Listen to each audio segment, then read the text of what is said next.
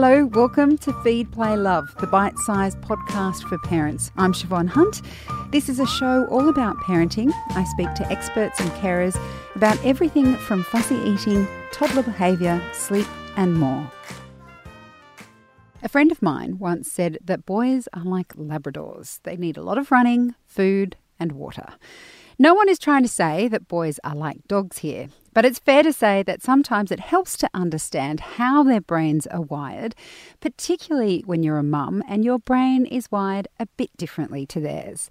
Maggie Dent is a parenting educator and champion of boys. With four sons, she's got lived experience as well as a whole lot of research behind her. Hi, Maggie. How are how you? How are you, Siobhan? Are boys' brains wired differently to girls? Yeah, yeah. And and the latest research again. Remember, this is not every single boy and not every single girl, but statist- statistically significant significant, around 75%. So the further we go on, the more we're able to do the explorations of the brain without taking it out of the head. yes. And so one of the challenges that we, we find is that we are female. And ours does definitely function quite differently to others. Now, one of the things they've found, and this is really coming out of um, quite a bit of research by Dr. Allan Schore, and he said what they've found is that um, when we're first conceived, we're a fetus, we are female. So, somewhere in that first 12 weeks, when we're all exhausted and tired and vomiting in the toilet, um, if it's going to be a boy, it gets flooded with testosterone. So, what that does is not only start the wiring in a different direction, it actually slows the brain development down. So, a girl fetus is just rocking on, and this one's going, whoa. yeah. so, That's a great example. and then when they're born, they're not as sharp. And then the other thing around that is that um, there's an incredible fragility in, in, in boys in the early years that we need to really recognise, um, and they, that sometimes that they don't actually bond socially as easily as girls because of that delay. So they've done research that shows if you pick a baby boy up out of a cot, um, he's more than likely to look past his mother's face at the mobile. But if you pick a baby girl up, she'll lock onto the face. Now that means she's guaranteed of much quicker and healthier attachment than our boys. And it's one of those key issues we're starting to unravel because when they launch off your lap, it's really hard to catch them. And you think, oh, that's what boys do, it's fine. They almost need a lot more of it to be able to pick up to what girls have naturally got. So, and that attachment comes through. The stronger the relationship, the more safe and more loved uh, any child feels, the more likely they're going to be able to respond in nice ways. Okay, so next thing about communication. Um, part of that brain slowing down means that the um, kind of verbal center of the brain um, and the emotional limbic brain is actually just way more superior earlier on. So girls can start to interpret a big understanding around big feelings before our little boys. And I have watched one of my grannies. Oh my gosh, she's she's amazing. I just watched her. She was standing at the edge of the kitchen. I'm thinking, what's she up to? And I could I'm a girl. I can read that. And I'm looking, going, she's working out how she's going to get what she wants, right? And she said, so mum was over on the other side of the kitchen, dad was in the lounge. So she's just suddenly started l- crawling, gently moving in a different way with her body to her daddy and has leaned over, almost like flirting, saying, Daddy, can I have a bicky? Now she is already, can you see what she's done? She's looked at the outcome she wants. She's looked at the best approach. She's worked out which words we'll use. She's, no boy's capable of that. And so our biggest frustration as mummies is we use too many words. Yeah. And also, when we are upset, this is fascinating. This makes so much sense in terms of what happens in my classrooms when I was teaching as well. So, when a girl or a female gets upset, our limbic brain fires up, which is exactly what it's supposed to do. It gets really red. And then the next center that fires up is the word center. Oh. So, how ah. quickly do we vent out when we're upset and later on go, whoa, just overreacted? Um, our little boys, it's the, and men, it's the uh, limbic brain and then the body, right? Fires up. So if we're there trying to interrogate a boy because of a poor choice, he isn't able to respond yet because he actually that part of his brain is still offline. And if we just get that pausing in that moment, recognizing, oh, I'm just going to have to wait a little bit of time, and eventually it comes back into the word center. For little boys, it can take 24 hours. So sometimes our boys' behavior is actually their language.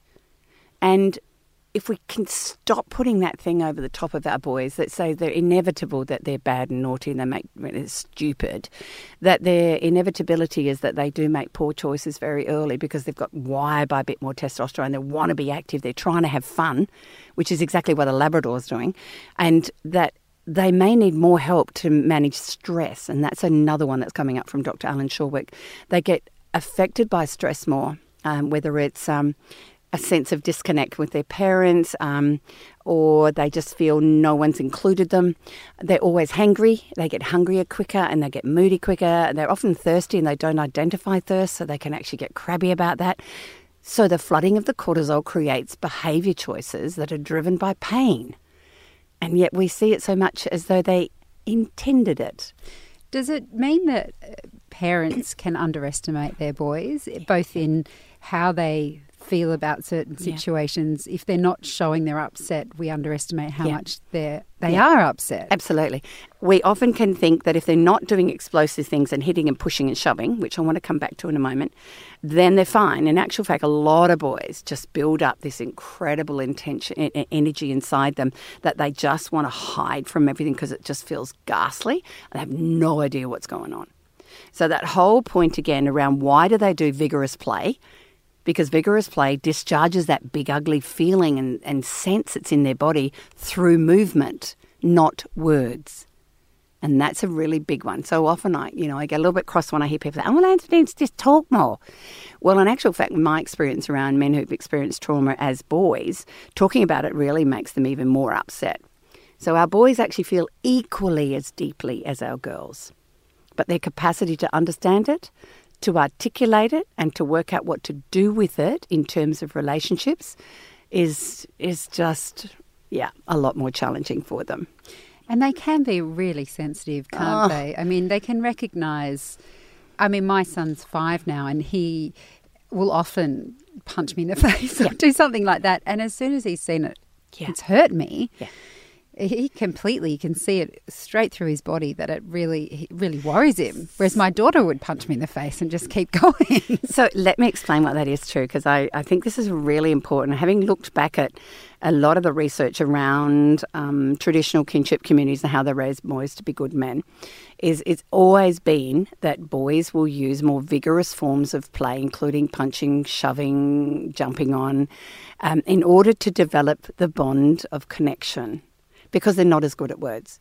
So when a little boy has those sorts of things and then he really wants to play with his sister, so he goes up and gives her a really hard punch in the guts. it's not appreciated, right?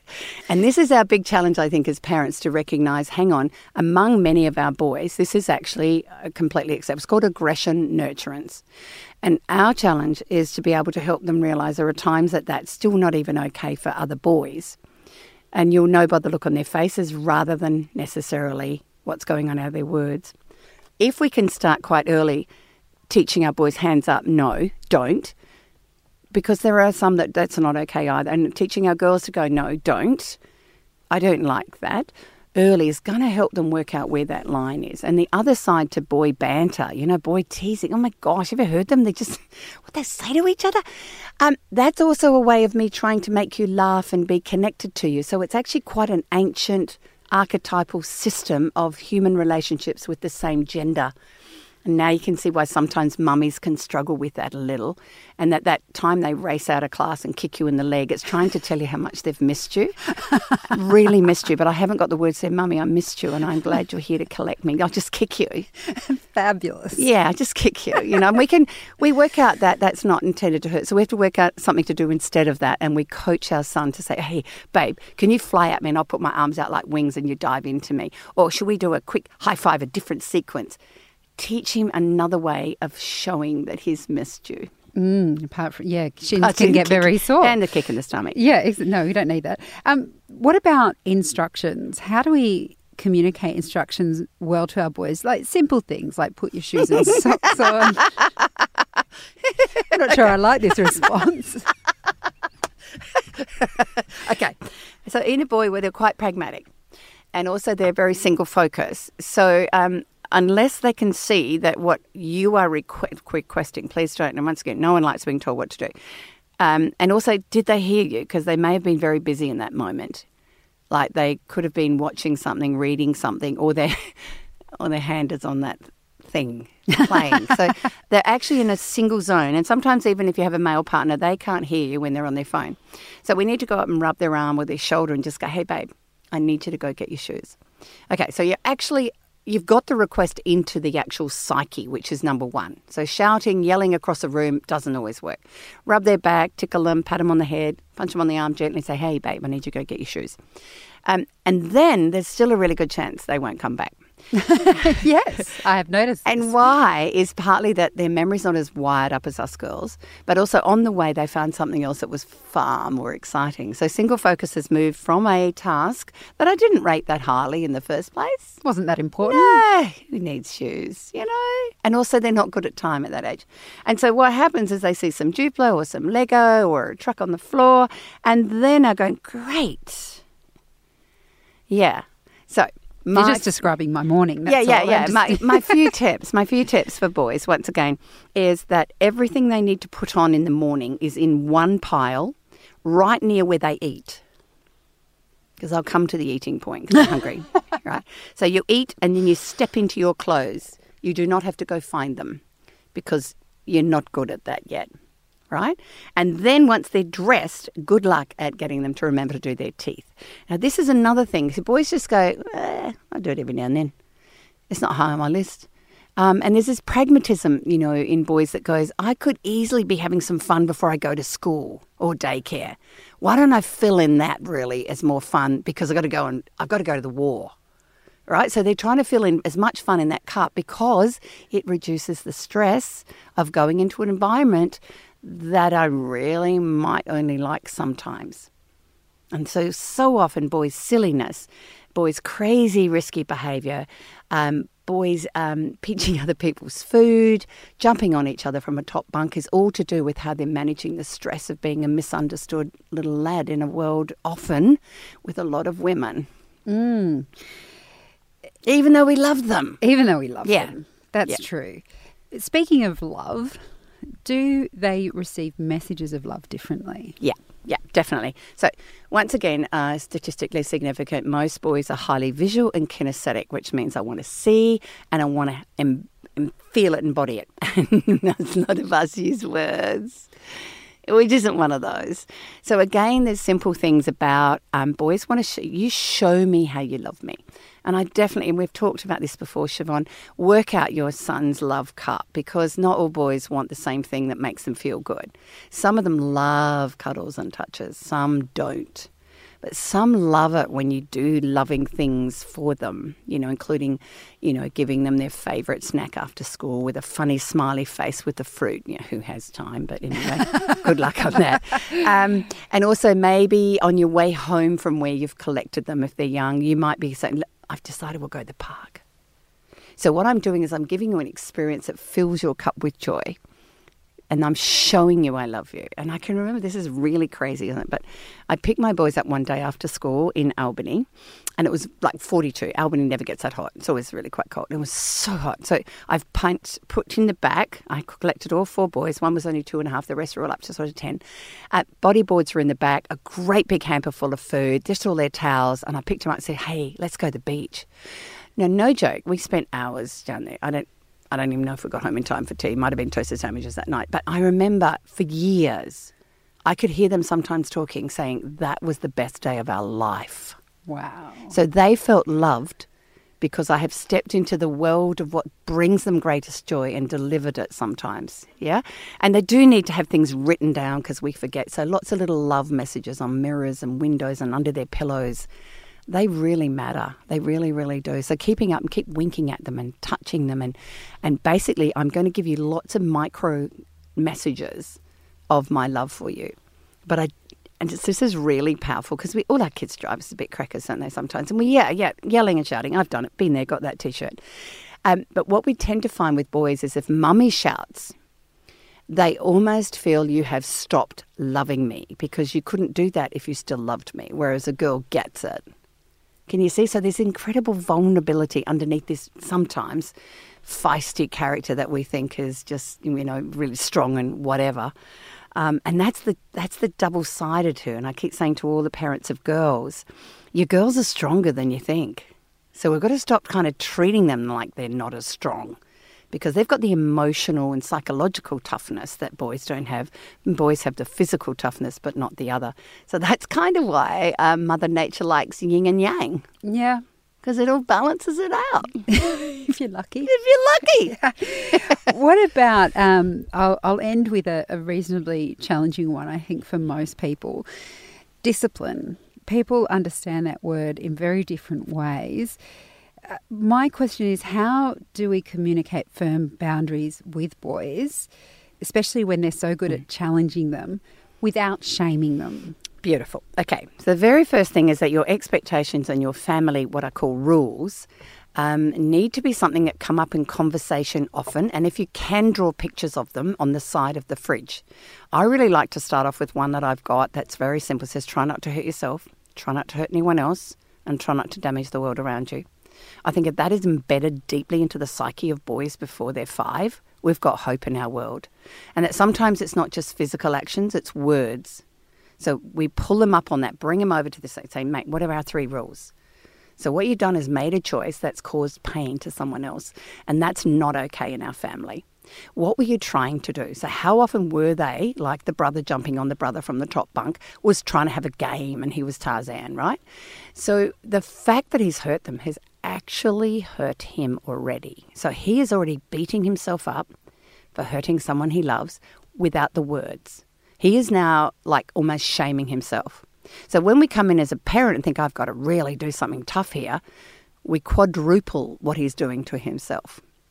So again, it's that allowing it to be for a while. But you know, I'm, those steps that I have around making poor choices is once again, what was the problem with that? Because his intention wasn't to hurt, but he has. So we need to know that is possibly too high to do a jump. Secondly, we're going to say, so what you did actually created a wrong, and now your job is to how to make that right. So I believe we can have conversations with boys as young as three, four, and five about making it right when we've accidentally made a choice that's been a wrong choice. And then underneath that, we'll say, So what would you do next time? And we have to help our boys with that. They're not naturally good at it. Us girls are great at working that stuff out. But we need them to problem solve what might be a better choice. If I want to tell him I want to play with him when I'm on the top bunk, maybe I do a cooey. Maybe I call out, hey, Tarzan, come here. Maybe I give him something else that means he can make that. And then eventually we just really need to forgive them and let that be okay because that is it that so often they make these poor choices because there's all sorts of wiring in them that's about that. And that when we hit them hurt them and shame them we create really damaged men later who find it difficult to sometimes be open to the people they love the most. And that's kind of you know the whole focus of um, firm discipline that is fair that is consistent that is coming from a heart that is still open to the unique nature of being a boy compared to a girl Maggie. Have you developed that app yet that I can just? what would Maggie do? That's what I want. Now, apparently, I need to be a bottle of fluid uh, oh. uh, with possible alcohol in, and you just suck it back, going, "I've just had some tonic. I've got it." Yeah. oh, that sounds more pleasant. Uh, that would, yeah, technically, no, no alcohol needed. You're right, and I think sometimes we just really need to recognise um, that every single one of us as parents is doing the best we can every day. Yeah. You know, and stop beating yourselves up because I think we keep thinking, I'm doing something wrong here, whereas what's going on has been going on forever. And it's how we deal with that from that responsible big person place that actually has deep and profound love for the child we are raising. That's what I am. I'm a big person. Yeah. Maggie, thank You've you so it. much for the time today. That's Maggie Dent. She's a parenting educator, and the marvellous Maggie is doing an event in Sydney just for babyology. She'll be joined by some of my favourite experts like psychologist Karen Young from Hey Sigmund and parenting educator Warren Cann from the Parenting Research Centre. It's called Raising Brave Kids, and it's happening on Sunday, October 13. Check out the babyology website for details. Feed, Play, Love is a babyology podcast produced by Debbie Ning and presented by me, Siobhan Hunt. We'd love to hear from you, so if you'd like to get in touch, email us at feedplaylove at theparentbrand.com.au. See you next time.